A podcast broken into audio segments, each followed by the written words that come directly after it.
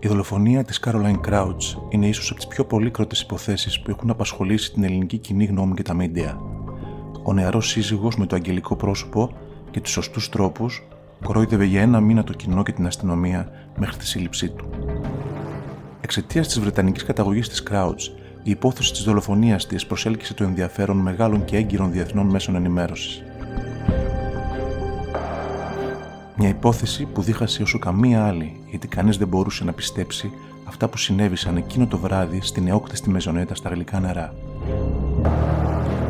Η Caroline Crouch γεννήθηκε στις 12 Ιουλίου του 2001 και ήταν κόρη του απόστρατου αξιωματικού David Crouch και της σύζυγου του Susan Delacuesta. Σε ηλικία 8 ετών μετακόμισε με την οικογένειά της στην Αλόνισο, όπου και μεγάλωσε.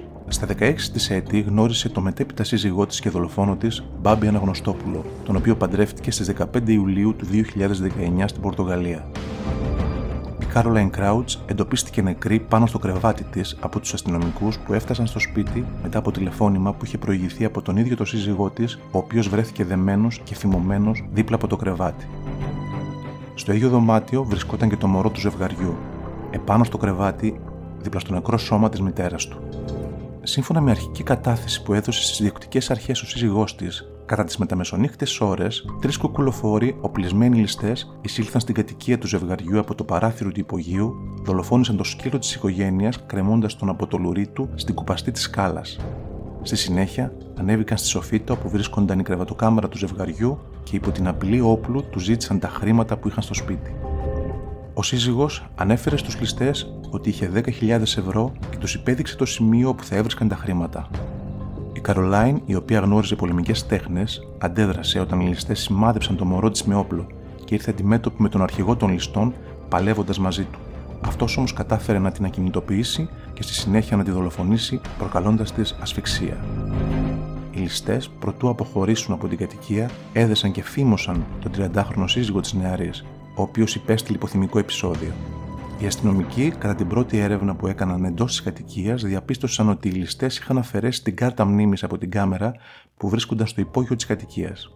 Ιδιαίτερη εντύπωση έκαναν οι δηλώσεις του συζύγου το επόμενο πρωί στα κανάλια που έπαιζε τον ανήξερο και το σοκαρισμένο θύμα. Συλληπιτήρια, θέλετε να μας πείτε κάτι για αυτό που ζήσατε, έχει επικηρυχθεί. Μια κουβέντα. Δεν περιγράφετε, παιδιά. Σε κανέναν να μην τύχει. Δεν περιγράφετε, παιδιά. Ήταν τόσο διαλυτικέ στιγμέ.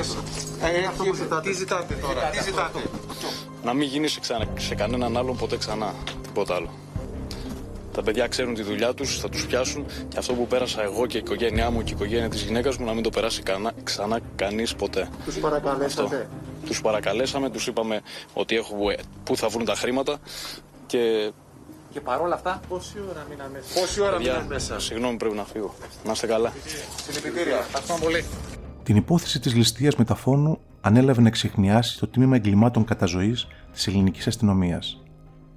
Επικήρυξε αρχικά τους δράστες με το ποσό των 300.000 ευρώ για την παροχή πληροφοριών σχετικά με την έβρεση των δολοφόνων, καταδικάζοντας ταυτόχρονα τη βαρβαρότητα του εγκλήματος. Κατά τις πρώτες μέρες των ερευνών, ένας 43χρονο άντρας υπήκοος Γεωργίας συνελήφθη καθώς προσπάθησε να περάσει τα σύνορα προς τη Βουλγαρία με πλαστό διαβατήριο. Ωστόσο, δεν διαπιστώθηκε η οποιαδήποτε εμπλοκή του στην υπόθεση. Επίσης, κατά την έρευνα που πραγματοποιήθηκε στην οικία Crouch, δεν εντοπίστηκαν κάποια ίχνη παραβίασης του παραθύρου από το οποίο εισήλθαν οι ληστές, αλλά ούτε και αποτυπώματα ή ίχνη DNA των δραστών. Οι έρευνες των διοκτικών αρχών συνεχίστηκαν με την αναζήτηση του οχήματος διαφυγής των δραστών, αναλύοντας δεδομένα από τις κάμερες ασφαλείας που υπήρχαν σε κοντινά σπίτια και καταστήματα της περιοχής των γλυκών νερών, χωρίς όμως να βρεθεί κάτι που να σχετίζεται με την υπόθεση. Να σημειωθεί ότι η Αγγελική Νικολούλη και με την εκπομπή της Φως στο Τούνελ ήταν μια σημαντική βοήθεια για την εξέλιξη των ερευνών, καθώς από την αρχή ασκούσε πίεση στις αρχές και στον ίδιο το δράστη για την έβρεση των ενόχων. Από την ανάλυση των ψηφιακών πιστηρίων τόσο του θύματος όσο και του συζύγου της, στα κινητά τους τηλέφωνα, στο βιομετρικό ρολόι και στις κάμερες, διαπιστώθηκε ότι υπήρξε σημαντική απόκληση στους χρόνους που ανέφερε ο καθομολογίαν δράστης κατά την κατάθεσή του στις διοκτικέ αρχές.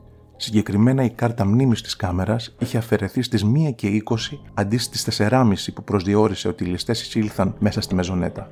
Επίσης, το Apple Watch που φορούσε η Crouch έδειξε ότι οι παλμοί της καρδιάς της σταμάτησαν στις 4 και 11 πρώτα λεπτά.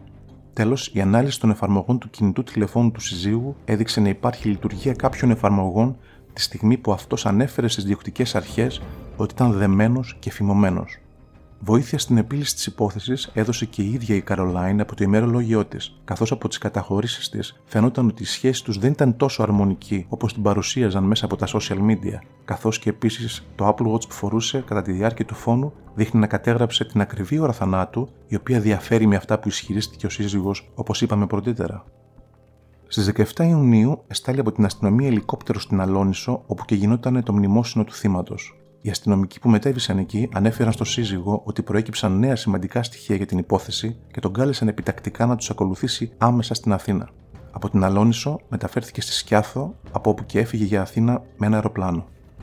Μετά από πολλή ωρη κατάθεση στη Γενική Αστυνομική Διεύθυνση Αττικής και με την ανακοίνωση των ευρημάτων που προέκυψαν, ο σύζυγος ομολόγησε ότι αυτός δολοφόνησε την Κράουτ, ισχυριζόμενος ότι η αιτία της πράξης του ήταν οι συχνές προστριβές που υπήρχαν μεταξύ τους σε ό,τι αφορά την προσπάθεια που έκανε για να αποπροσανατολίσει τις έρευνες, ισχυριζόμενος ότι έγινε ληστεία, το απέδωσε στο ότι δεν ήθελε το 11 μηνών παιδί τους να μεγαλώσει χωρίς κανέναν από τους γονείς του.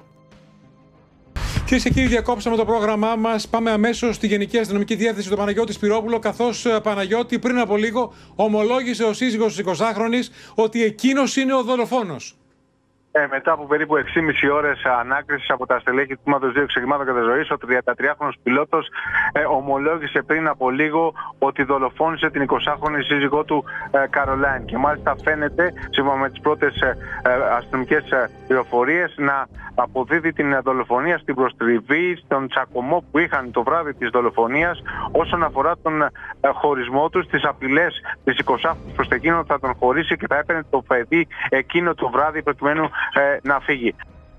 Στις 18 Ιουνίου ασκήθηκε στο καθομολογία δράστη ποινική δίωξη για δύο κακουργήματα και δύο πλημελήματα και συγκεκριμένα για ανθρωποκτονία από πρόθεση τελεσθήσα σε ήρεμη ψυχική κατάσταση, για κακοποίηση ζώου, για ψευδή καταγγελία επειδή κατέστησε άλλους υπόπτους για τις πράξεις του και για ψευδή κατάθεση κατά εξακολούθηση λόγω των καταθέσεων που έδωσε στις διεκτικές αρχές. Στις 22 Ιουνίου, έχοντας πάρει νωρίτερα τριήμερη προθεσμία για να απολογηθεί, ο σύζυγος της Κράουτ παρουσιάστηκε ενώπιον του 12ου τακτικού ανακριτή και απολογήθηκε καταθέτοντας υπόμνημα. Μετά από μια πολύ ωραία απολογητική διαδικασία, ο 33χρονο κατηγορούμενος κρίθηκε προφυλακιστέο με ομόφωνη γνώμη του αρανκριτή και του εισαγγελέα και οδηγήθηκε στις γυναικείες φυλακές Κορυδαλού για λόγους ασφαλείας. Στις 12 Απριλίου του 2022 ξεκίνησε στο μεικτό ορκωτό δικαστήριο της Αθήνας η εκδίκαση της υπόθεσης, όπου αναμένονταν συνολικά να καταθέσουν περίπου 14 μάρτυρες, μεταξύ των οποίων οι αστυνομικοί που έφτασαν στην οικία του ζευγαριού τη βραδιά του φόνου, γείτονες και γνωστοί του ζευγαριού, καθώς και επίσης η σύμβουλος ψυχικής υγείας, η οποία παρακολουθούσε την Caroline Crouch. Στις 16 Μαου 2022, ένα μήνα περίπου μετά την έναρξη της δίκης, το μεικτό ορκωτό δικαστήριο έκρινε ομόφωνα ένοχο τον Μπάμπη Αναγνωστόπουλο για την ανθρωποκτονία από πρόθεση τελεστής σας σε ήρημη ψυχική κατάσταση, θανάτωσης ζώου συντροφιάς, καθώς και για πλημελήματα της ψευδής καταγγελίας και της ψευδούς κατάθεσης κατά εξακολούθηση, απορρίπτοντας τον βασικό ισχυρισμό του κατηγορημένου για ανθρωποκτονία εμβρασμό ψυχής. Το επινήθηκε η ποινή της ισόβιας κάθριξη και επιπρόσθετη ποινή 10 χρόνια κάθριξη για την εκτέλεση του σκύλου της οικογένειας, καθώς και χρηματική ποινή 20.000 ευρώ. Συνολικά καταδικάστηκε σε ισόβια και κάθριξη 11 ετών και 6 μηνών λόγω πρόσθετης ποινής που του επιβλήθηκε για την παραπλάνηση των αρχών. Στις 4 Απριλίου του 2023 ξεκίνησε η δίκη σε δεύτερο βαθμό, μετά από δύο συνεχόμενες αναβολές το μεικτό ορκωτό εφετείο της Αθήνας έκρινε ομόφωνα ένοχο χωρίς να αναγνωρίσει ελαφρυντικά όπως είχε γίνει και πρωτόδικας, καθώς και για τις ψευδείς αναφορές του στις αρχές επιχειρώντας να πείσει ότι η δολοφονία της Καρολάιν είχε διαπραχθεί από άγνωστους ληστές. Τη στιγμή που γυρίζεται αυτό το podcast, ο Μπάμπης Αναγνωστόπουλος εκτείει την ποινή του στις φυλακές Μανανδρινού, ενώ οι γονείς του έχουν χάσει τη μάχη για την κυδαιμονία της μικρής κόρης του. Το παιδί ζει και μεγαλώνει με τους γονείς της Καρολάιν.